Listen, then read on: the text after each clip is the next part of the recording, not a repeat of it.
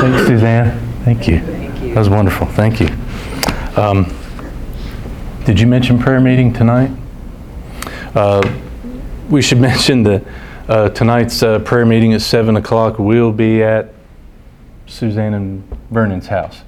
So if you're so inclined to uh, attend prayer meeting tonight, be out at uh, Vernon's house at 7 o'clock. And we'll have uh, our customary end of the month um, prayer meeting there tonight.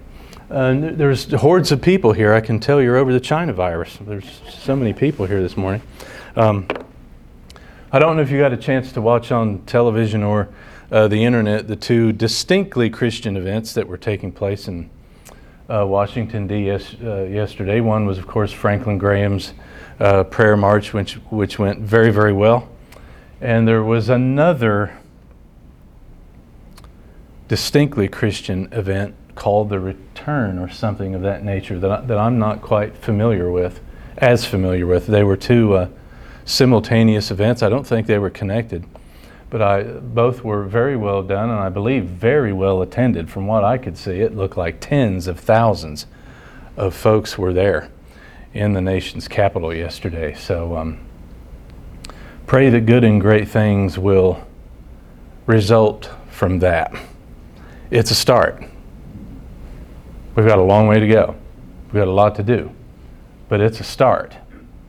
And who knows, one day we may find out that yesterday helped to save this nation. In fact, if this nation survives, I believe days like yesterday will have proven to have been the salvation of this country. And you look great. And thank you for, for, for being here.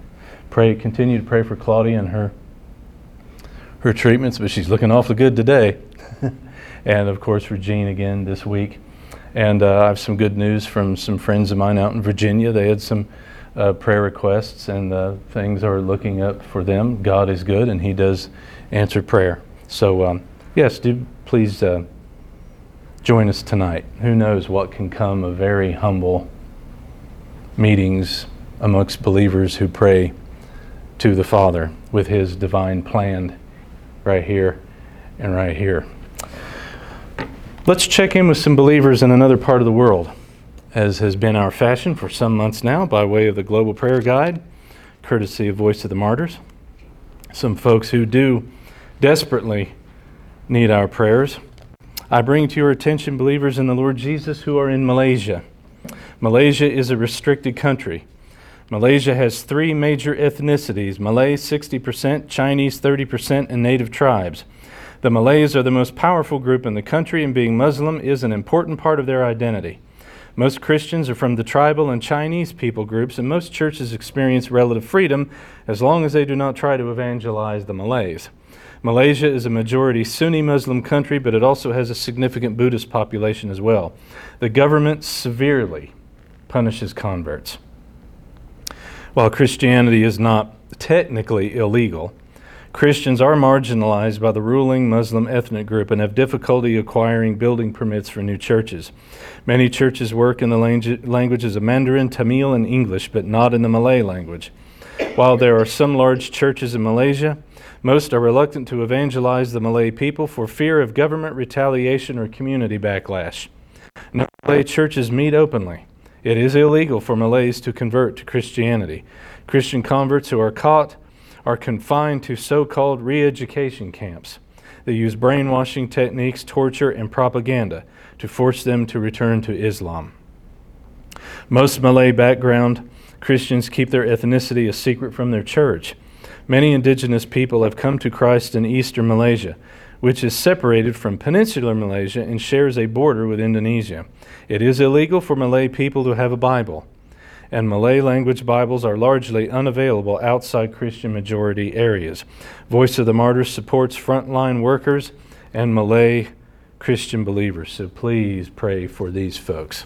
They are in a very difficult situation there in Malaysia. Please remember them in your prayers tonight, today, following week, and, and always. And if you haven't uh, yet uh, receive one of these for yourself, contact Voice of the Martyrs and they will send you one. They would be delighted to send you one. So you can pray for these folks and have them in your mind and your consciousness all the time, all the day. Shame on you for not getting one of these. You need to get one of these and pray over it, pray with it every day.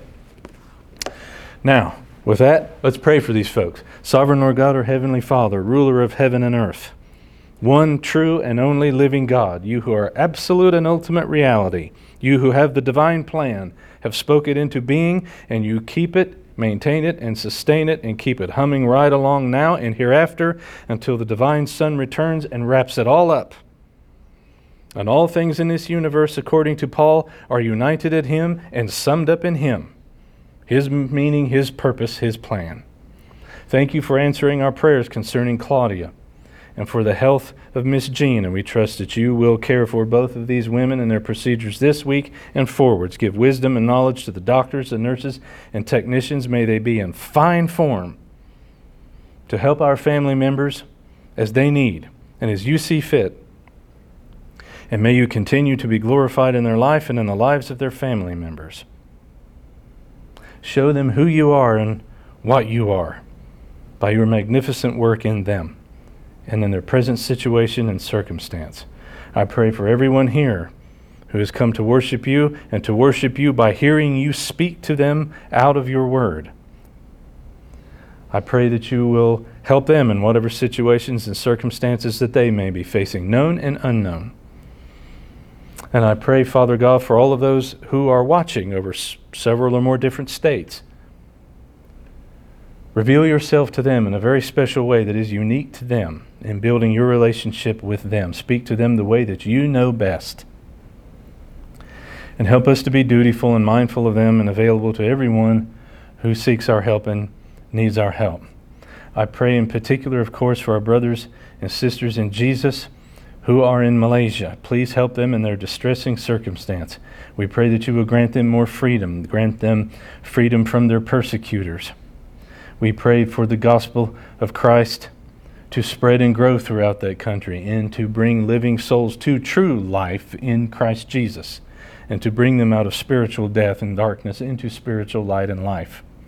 Protect them, keep them safe.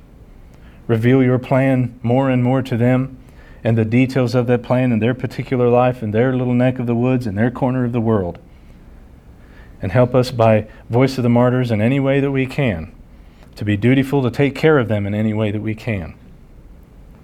Help us to not rest, Father God, until we are doing our duty by our family members in Jesus around the world and doing our duty as Christians and Ameri- as, as Americans here at home and our country threatened with darkness.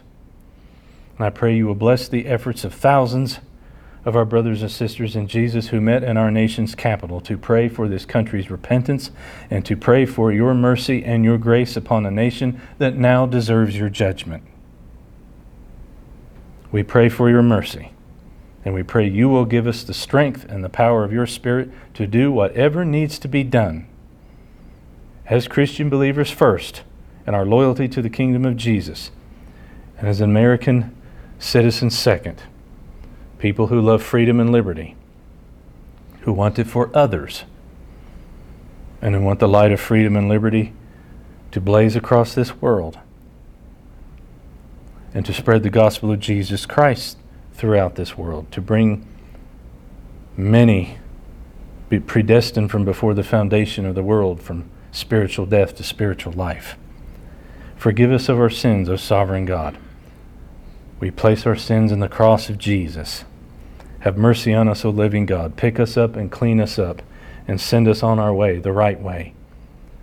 And with the grand plan that Paul gives us in the beginning of this letter, help us to navigate our lives wisely and well in this pilgrimage on our way to the completion of the divine plan, our inheritance, our eternal home.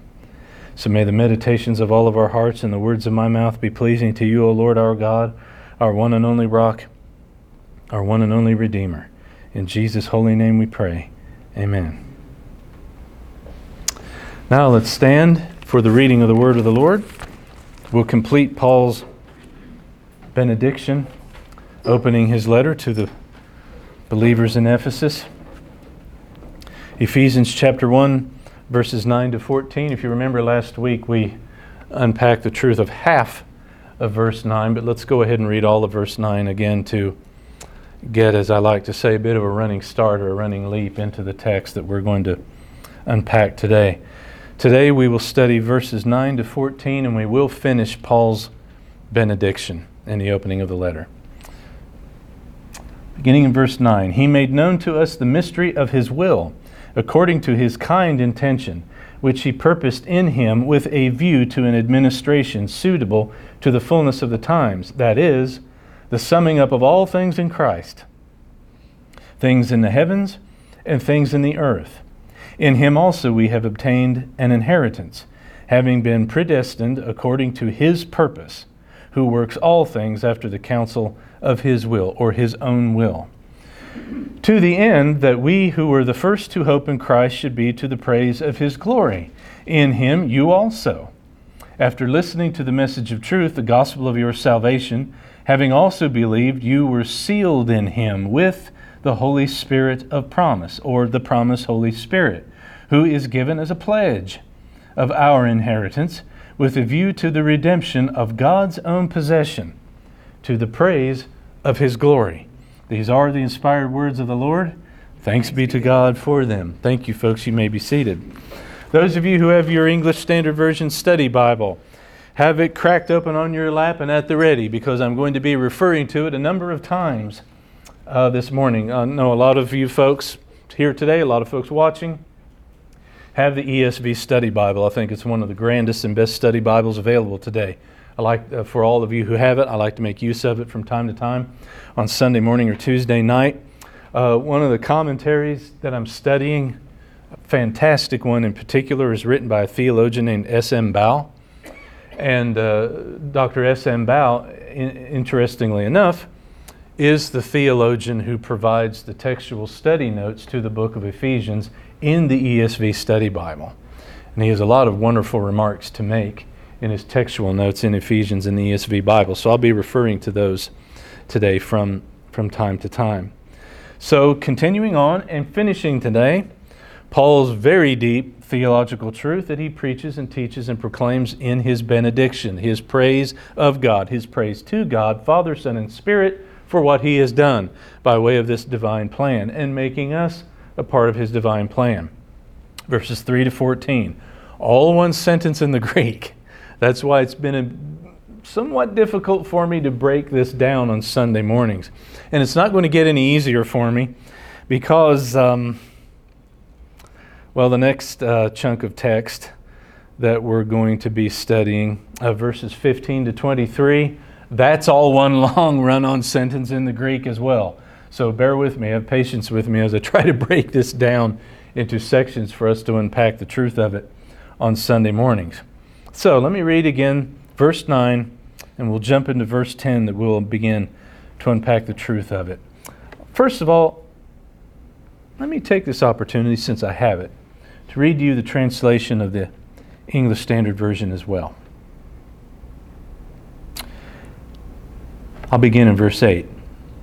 According to the riches of his grace, which he lavished upon us in all wisdom and insight, making known to us the mystery of his will according to his purpose, which he set forth in Christ as a plan for the fullness of the times, to unite all things in him, things in heaven and things on earth. Or as a New American Standard Bible, I like to use the New American Standard Bible because it's an excellent word for word equivalent translation which he made known to us the mystery of his will according to his kind intention, which he purposed in him. Now, what does that mean? It's simply this phrase, which he purposed in him. This is speaking of God the Father. God the Father's purpose in Christ, God the Son. God the Father's divine purpose and plan in and through Christ. And the word purposed is protitamai in the Greek. It's a very strong word. It means to set forth with resolve, with re- determination, with great purpose. To plan something with resolve and determination beforehand. To make a strong resolve or determination. The plan of redemption, granting us forgiveness of our sins, was planned and determined with very strong resolve by the members of the Trinity, as Paul told us last week, before he even spoke the universe into being. And salvation and redemption will come to fallen human creatures according to the divine plan at the exact perfect time in history by way of God the Son, Christ Jesus our Lord. So, this redemption, this forgiveness offered to us, was purposed beforehand by divine plan in and by way of Christ. Now, verse 10. This is a pretty formidable mouthful of a verse. Well, actually, the remainder of this passage is. With a view to an administration or view to a plan, the administering of a plan suitable to the fullness of the times, that is, the, the end of this plan is the summing up of all things in Christ things in the heavens and things upon the earth. So, what in the world is this all about? That's quite a mouthful. What is Paul saying here? First of all, let's unpack this phrase as a plan or with a view to an administration or the administration of a plan. The word, the operative word there in that sentence is oikonomia, oikonomos, from the Greek word oikos. I've made a crack on this before. You, have you seen that yogurt oikos? And if you've wondered what in the world that means, it's it oikos, O-I-K-O-S is house. In Greek, it's house yogurt. Whatever that is, I don't know. Hopefully it's good. But Paul uses an interesting expression here. God administering his plan is an oikonomia, an oikonomos. And the, mostly how that word is used in the Greco Roman world referred to a house manager the steward or the manager of a household, the manager or the administrator of a large estate. Sometimes it was used for the administration of a province, or the administration or management of a community, or a county, a province, as we would say. Isn't that interesting? Paul is giving us the imagery of God as an administrator, as an adman- manager of an estate. What's his estate? The universe creation. And what is he planning? What is he managing? What is he administering? This divine plan, devised in the mind and heart of God from before he spoke his estate, his universe, his creation into being. He's simply managing the divine plan that he decreed, that he set in motion, as a plan for the fullness of times, or a plan working itself out suitable to the fullness of the times. No, again, what in the world does that mean? Fullness of times here is a very rare phrase. I believe, if memory serves me correct, it I don't even know if it's found in Greco-Roman literature outside of the Bible. I have to do a little bit more homework with that. But uh, pleromoton kairon is the phrase that Paul uses there, fullness of times. It's used, I believe, only two times in the New Testament, here and in the book of Galatians. What does it mean? Fullness of the times. You folks with your ESV study Bible, I refer to you to Dr. Baugh's note. Fullness of times. You could translate this as when the time was ripe. When the time was right, as we say, for the fulfillment of God's plan. That's what pleromaton kairon means. When the time was ripe.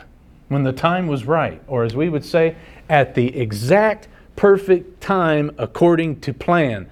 These things in redemptive history take place and took place and will take place. Pleroma means to be filled up. Uh, if I was, um, many contexts, this word means if I was taking a jar of water and I filled up the jar of water and I fill it all the way up to the brim and I keep filling it and it keeps spilling over that's pleroma. Pleroma can also be used to mean something is completed perfectly. Or in this context, the exact perfect time that something is supposed to take place according to plan. That's what the fullness of times means. Perfect time, the perfect event at the perfect time, in the perfect era, all according to divine plan. You see what he's saying? Christ arrived in his incarnation to perform his perfect work at the exact perfect time in history according to the divine plan.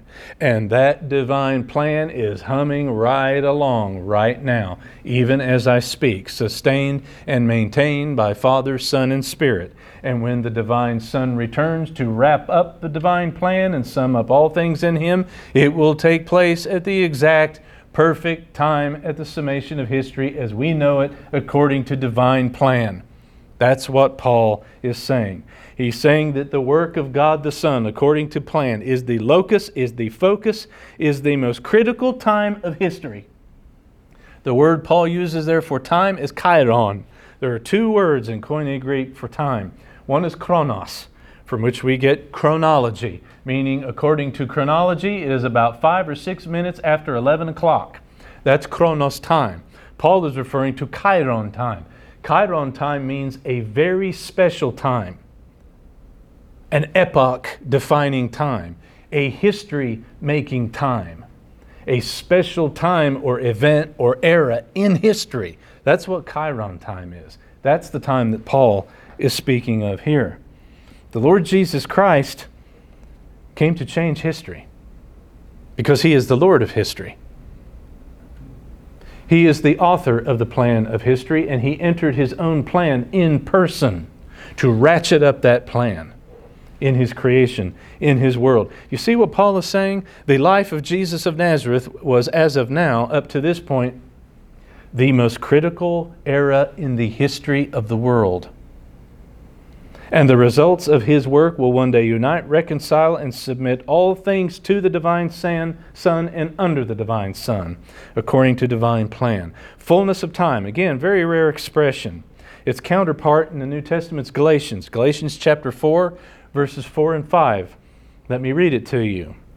But when the fullness of time had come, plerometon kairon, when the exact perfect time in history had come, at the perfect time according to divine plan, Paul teaches, God sent his Son, the incarnation, born of a woman, born under the law, to redeem those under the law, that we might receive the full rights as sons. In other words, that we might become adopted children of God by way of the new birth won for us by the work of God the Son. The exact perfect time in history according to the divine plan. Paul's saying that the incarnation of Jesus of Nazareth, God the Son, his work in his first advent took place at the exact perfect time in history, according to God's plan. His life, his work was the critical time, the critical era of history. Christ is at the heart, he is at the core, he is at the purpose of history. Let me use an expression. I don't mean to be cute by using this expression, but Jesus Christ, the Son of God, Jesus of Nazareth, He is the real mover and shaker of history. You've got to view world history through the lens of the divine plan.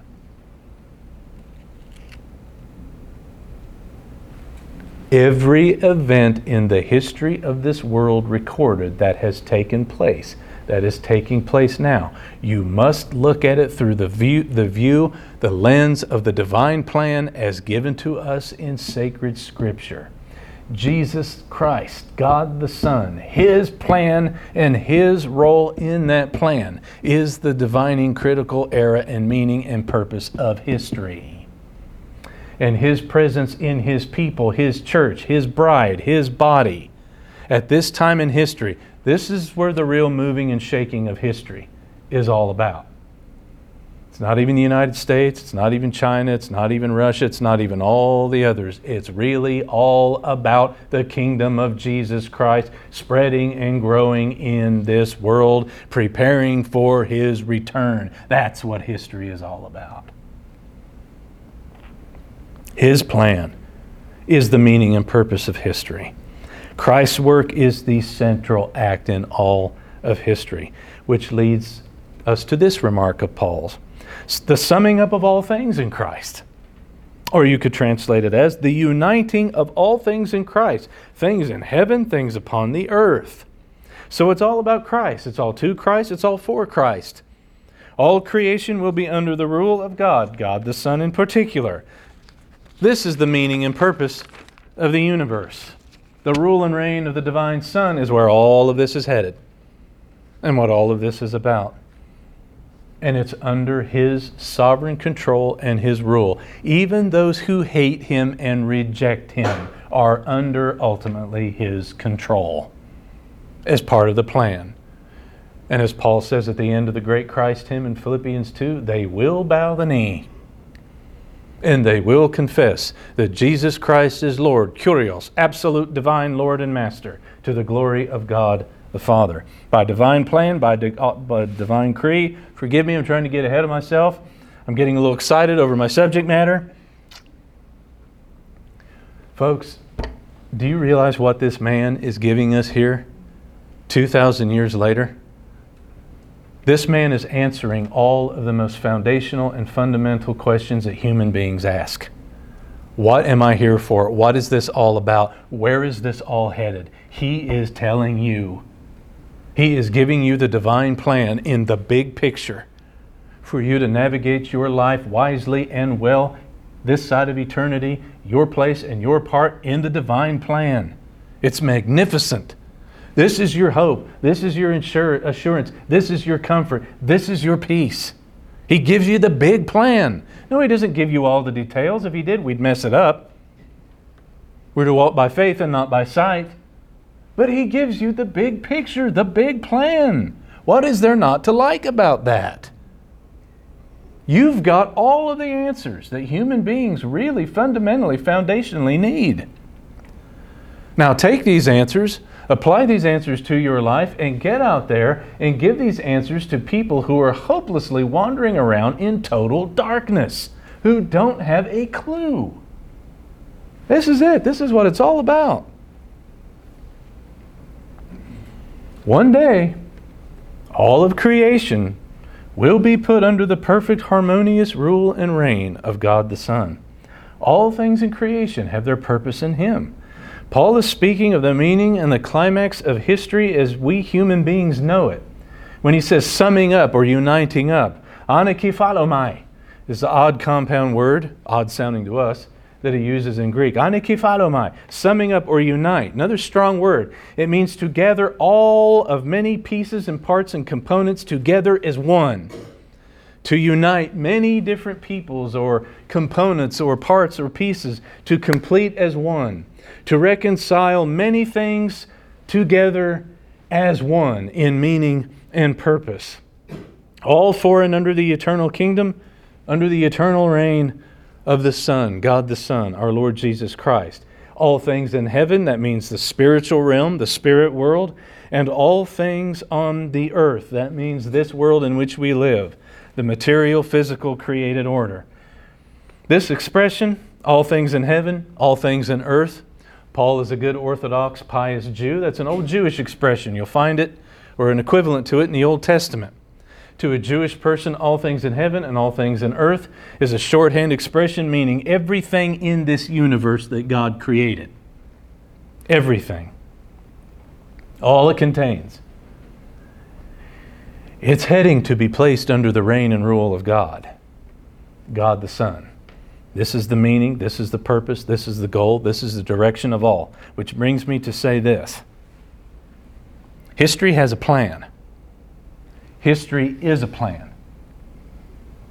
One of the tragic poisons of postmodernism, a terrible spiritual and philosophical poison that's contaminating Western civilization, the United States, is that everything has no meaning or purpose or that we human beings are capable of creating our own reality out of thin air or our own meaning. That is a pernicious lie, and it is very destructive.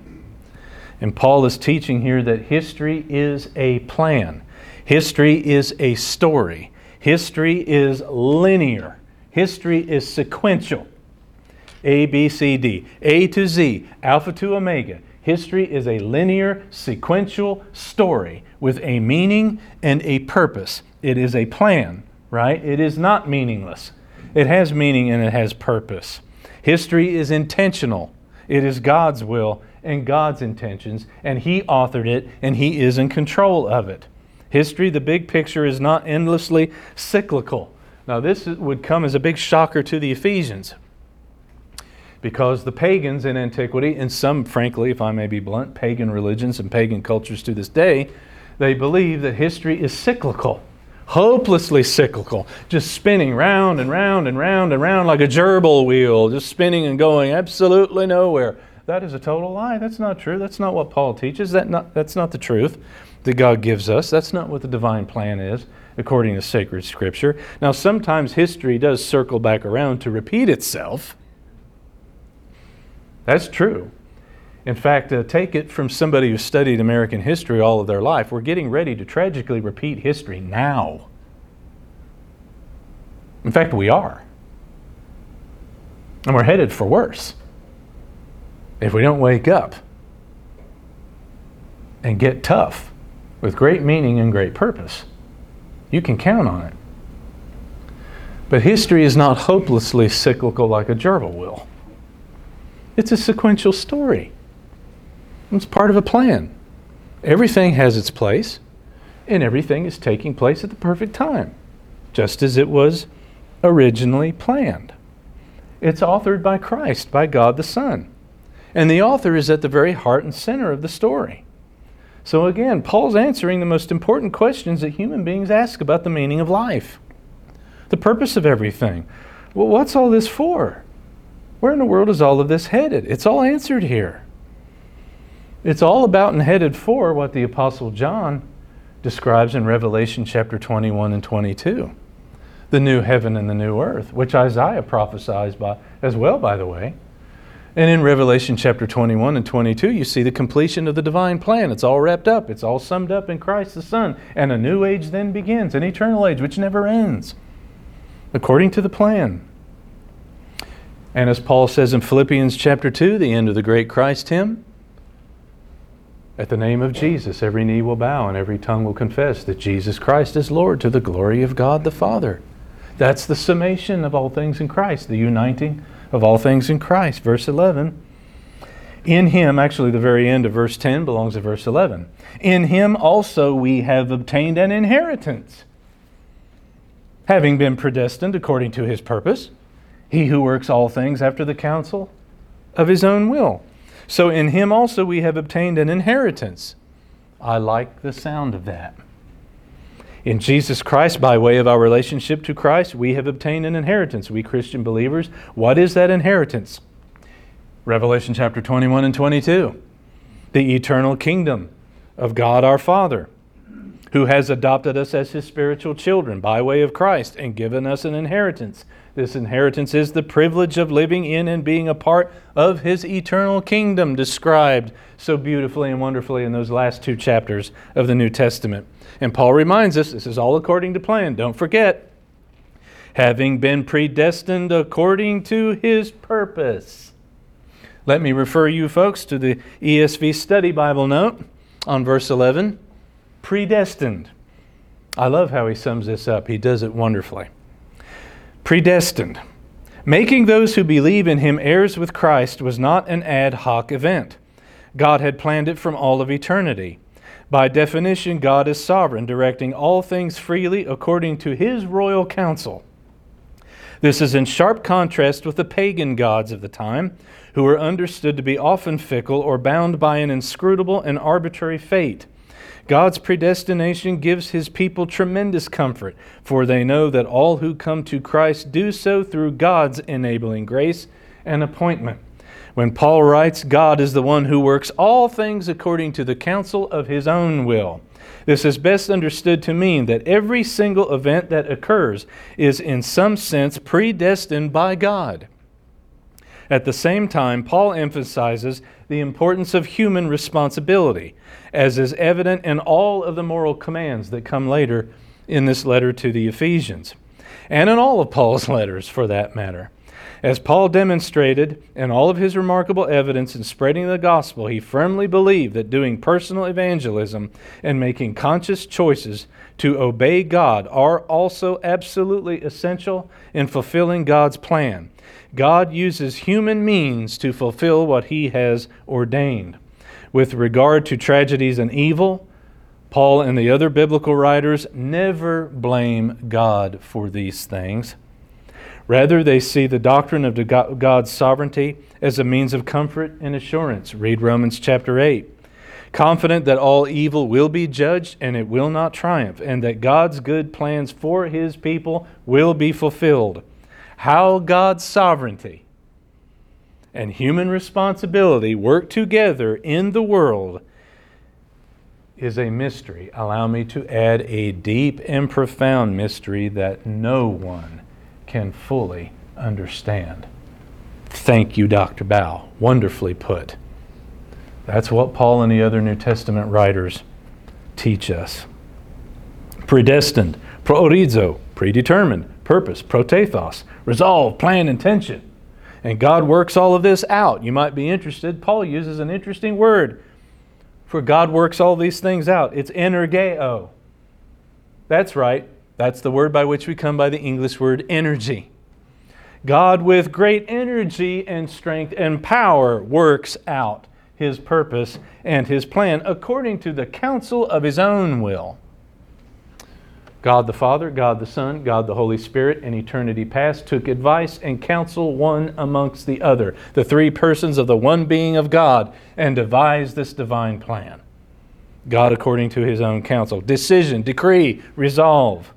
Here's our hope. Here's our comfort. Here's our assurance.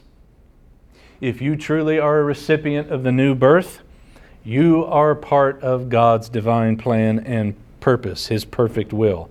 A plan worked out by His power and His strength and His energy, a plan that will not fail and that can not fail. Verse 12. To the end that we who were the first to hope in Christ should be to the praise of His glory. What does that mean? To the end. It means to the end, to this goal, for this purpose. To this goal, to this purpose, we were the first to hope in Christ should be to the praise of His glory. Now, there's a bit of a debate how this should be translated. Uh, it's a bit difficult to translate in Greek, and I don't want to get too tedious and technical on you. But the debate here concerns a preposition in this sentence in the original Greek that's used to intensify the force of the verb. And I won't get any more tedious than that. Most of the time, this is translated as that we who were the first to hope in Christ should be to the praise of his glory. If that is the correct translation, what Paul is saying is this that we who were the very first Christians to believe, we Jewish Christians, we, the first wave of believers who came about in this world, should be to the praise of his glory. And notice in 13, he doesn't leave the Gentiles out either, because Jews and Gentiles being brought together as one people in Christ is a big theme in this letter. In verse 13, he says, In him you also.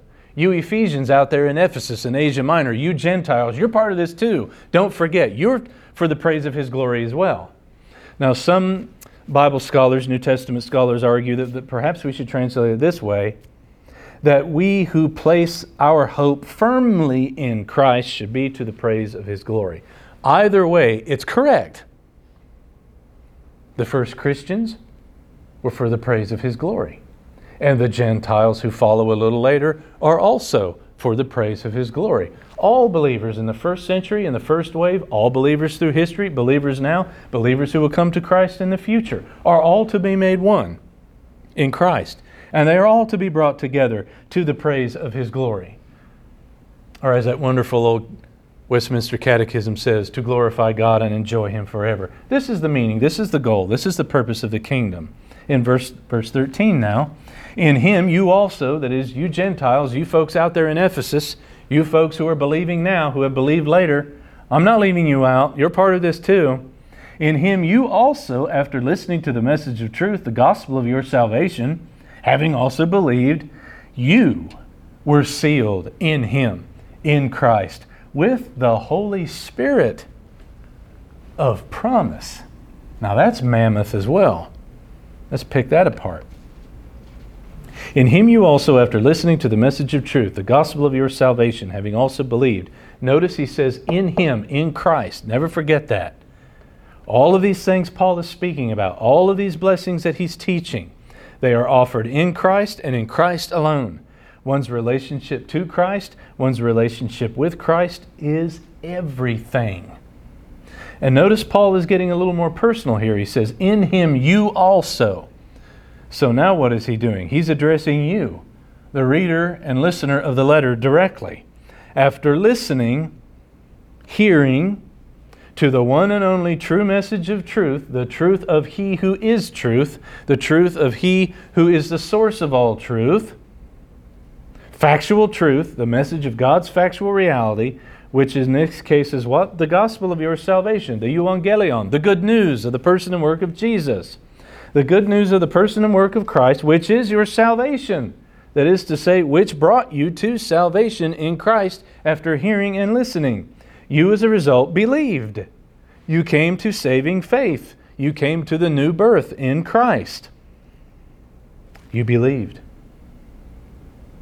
You became, as John would say, born of God. And when that took place, this happened. You were sealed in Him with the promised Holy Spirit of God.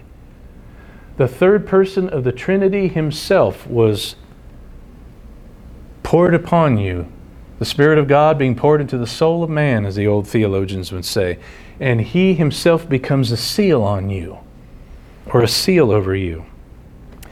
Dr. Baugh writes in his commentary faith is required for the sealing of the Spirit, but the sealing and faith may occur simultaneously, since we know that it is the Holy Spirit. He is the one who works faith in the believer as a divine gift from God. Paul teaches this in Philippians 1:29. So, saving faith, belief in Christ for salvation, is the proper right response to the gospel that leads to the new birth, that leads to the sealing with the Holy Spirit. The new birth, as John and the Lord Jesus himself would say, it includes being sealed with the Holy Spirit of God. Now, notice this, folks. Notice something. This is important. Paul writes, sealed with the Holy Spirit, not sealed by the Holy Spirit. You're not sealed by the Holy Spirit. You're sealed with the Holy Spirit. What does that mean? It means this the Holy Spirit of God is the seal. The Spirit of God, He Himself is the seal. The Spirit of God is Himself the seal, the mark of ownership that a believer truly belongs to God by way of the new birth. When Christians are born again, he is saying, the Holy Spirit of God enters the soul, giving life, applying the work of Christ to the soul of that person when saving faith, faith takes place. And then the Spirit of God indwells the believer, enlivening the soul, and the Spirit's presence there acts as a seal, sealing the believer for God. Now, isn't that interesting? He says in your ESV study Bible, sealed can mean either that the Holy Spirit protects and preserves Christians until they receive their inheritance, that is true, or that He certifies the authenticity of their acceptance by God as being genuine, bearing God's royal seal, as we would say. The first interpretation may seem best here, but both ideas are biblically true. I believe he's saying both. What does he mean by promised Holy Spirit? He's jogging your memory hoping that you've explored the Old Testament scriptures. This is all promised, he's saying. This was prophesied long ago. Examine your Old Testament scriptures. God pouring out his Holy Spirit is a promise from centuries ago. This was prophesied centuries back. You find it in Ezekiel 36 and 37. You find it in Joel 2 and some other passages implied. It's a prophecy. It was promised for a long, long, long time that all who would believe in the Christ after his first advent, this was all prophesied. And the Holy Spirit indwells and seals by his indwelling presence all Christian believers who truly hear and believe, and so are born of God. Now, let's focus on this seal. Few more words about the Holy Spirit Himself is a seal. His presence in your soul, giving you life, is a seal. His presence is a seal. Now, what's up with that? Let's pick that apart a little more. Sealed with the promised Holy Spirit. The word he uses for seal is sphragizo. It's a very rich word. Sphragizo seal means a number of things, and I think they all apply to what Paul is saying here. A sphragizo seal means a mark of ownership. Mark of ownership the presence of the Holy Spirit in your soul giving you eternal life is a mark of ownership that you belong to God, to His plan, to His purpose. A sphragizo seal also was a symbol of a closed bargain or transaction.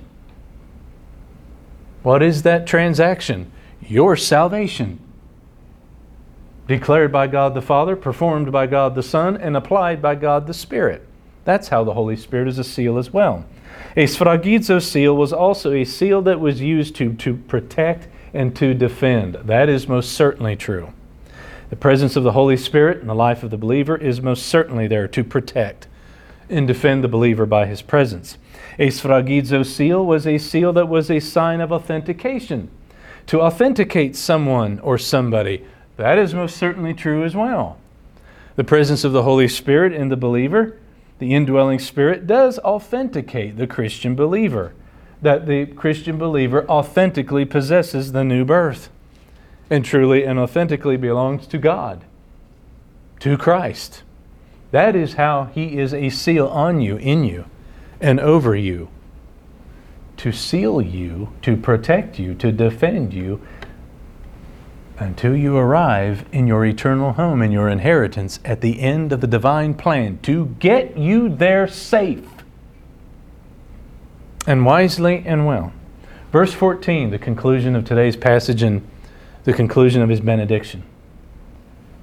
The promised Holy Spirit, or the Holy Spirit of promise, who is given as a pledge. Now, you could also translate this as, and some other English uh, translations translate this as, who is given as a pledge, who is given as a guarantee, who is given as, yes, a down payment. More on that in a moment. Of our inheritance with a view to the redemption of God's own possession, all to the praise of His glory. And with that, he concludes the benediction. So, what in the world is this all about? In your study Bible, Dr. Baugh writes God pours out His Holy Spirit on all of His children to guarantee, to provide a down payment on them, on their share in His eternal kingdom, because He applies to them all of God's powerful working in redemption until we require the possession of it. Actually, I believe this is better translated as God's taking up possession. This phrase can also be rendered until God redeems his possession in the wrapping up of the divine plan at the end of history. Let me tell you what he's saying here. It's this big. Let me try to make it this big. It's enormous. And once again, this is your assurance. This is your promise. This is your confidence. This is your hope that in the end it is going to end well for you. The divine plan. Never forget the majesty of the big forest for all of those trees that we smash our noses up against on a daily basis that we confront. He's giving you the big picture. It's going to be well. The Holy Spirit has been given to you, has been placed on you and in you as a pledge of your inheritance. Your inheritance is life in the eternal kingdom of God. The Holy Spirit is given as a pledge of our inheritance. The word pledge is arrabon. And it's interesting because Paul's using a commercial term. He's using business commerce language from Koine Greek in the first century AD. It's a commercial term. It's commercial language. And you can translate arrabon as a pledge, as in a security, a down payment.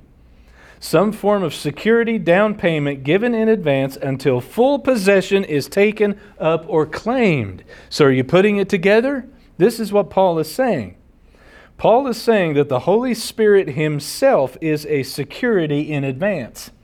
His presence in your life, His presence in your soul, giving you the new life, is a down payment. A down payment, a security in advance on our inheritance. A down payment security on our life in the eternal kingdom of God. A down payment or security until full possession of the believer by God is taken up and claimed in the eternal kingdom. That's what he's saying. The Holy Spirit seals us, authenticates us, protects us, defends us. He is a security, a down payment for us until you and I, all of us together, are at the end of the divine plan, taken up, possessed, claimed by God in His eternal kingdom. Clint Arnold writes in his commentary God so values His predestined, redeemed people that He put down a deposit, the Spirit Himself, the third person of the Trinity as a security, and this transaction will be completed in the future the new heaven and new earth. All believers have already in the here and now begun to experience their inheritance as a result of the presence of the Holy Spirit of God in their lives. What does he mean by the, the redemption of God's own possession? Till God takes up the full redemption of his possession. In other words, till God at the end of the divine plan takes up once and for all his claim on what he owns, his possession. God redeems his possession. Again, the Holy Spirit acts as a seal until God redeems, fully claims, takes up his possession. Well, what is that? What does Paul mean by God's own possession? He means you. He means you if you truly are a recipient of the new birth, with the Holy Spirit of the living God indwelling you, giving you eternal life, you are His possession that He's speaking about. All of us. Christian believers are. Christian believers, His people, His bride, His body, His church, His commonwealth. Those who are predestined to inherit His kingdom, they are God's own possession. God's chosen, adopted, predestined, children are who and what Paul means by God's own possession. Paul is saying that believers have received the Spirit by way of the new birth, won by Christ. The life giving, empowering presence of the Spirit seals and abides in believers until the final day of consummation, until all of history is all wrapped up. And a new age then begins when all things are summed up and all things are united, when all things are sewed up and wrapped up in Christ. And all of this is what? To the praise of His glory.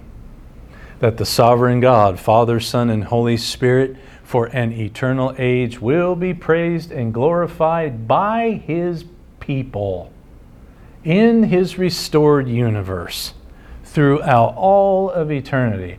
That's the end goal. That's the plan. That's the meaning. That's the purpose. That God the Father, God the Son, God the Holy Spirit may be glorified in you, His people, in His plan and His creation forever. His people, His possession, who then, I believe, truly will bear His image at last may glorify him and enjoy him forever. To the praise of his glory is also an expression to praise God for his perfect divine plan and to praise God for revealing to us this divine plan. This divine plan taught in this benediction and throughout the remainder of this letter. As Paul praises God for these deep ultimate truths, he is saying, You should too. I praise God. To all of this is to take place to the praise of His glory. All we exist for the praise of His glory. Praise the glorious God, he's saying, who chose and predestined you, his people, from before the foundation of the world, and who made us part of a divine plan, a grand plan, now fully revealed in Jesus Christ the Redeemer, and who by his work, the Holy Spirit, seals his people for life in the eternal kingdom, the consummation and completion of this divine plan. And so, thus ends Paul's beautiful opening benediction to this letter. One of the greatest statements of inspired divine truth that has ever been written and given to human beings. Let me say this again. What we have studied just last week and this week this is the most important thing that you will ever hear in your life, and that any human being will ever hear in their life. You have been given the meaning and purpose of this universe and everything and everybody in it. In this beautiful benediction. Now, as we say, get out there and spread it and live it. The remainder of this letter will be Paul's inspired deep teaching on all of these truths that he taught us in the opening benediction. Lord God, our Heavenly Father, thank you for creating us by divine plan. Thank you for saving us by divine plan. Thank you for making us and saving us to be a part of your divine plan to know you by encounter and by experience and by genuine relationship, to know you, the one true living God, you who are absolute and ultimate reality, and to glorify you and to enjoy you, who and what you are, for forever in a perfect world, perfectly restored, to enjoy everything and everybody that will be in it for forever in absolute holiness and perfection. For these things we must praise you, O glorious God, Father, Son, and Spirit. In Jesus' holy name we praise you and we thank you. Amen. To dismiss, let's stand and sing. You may refer to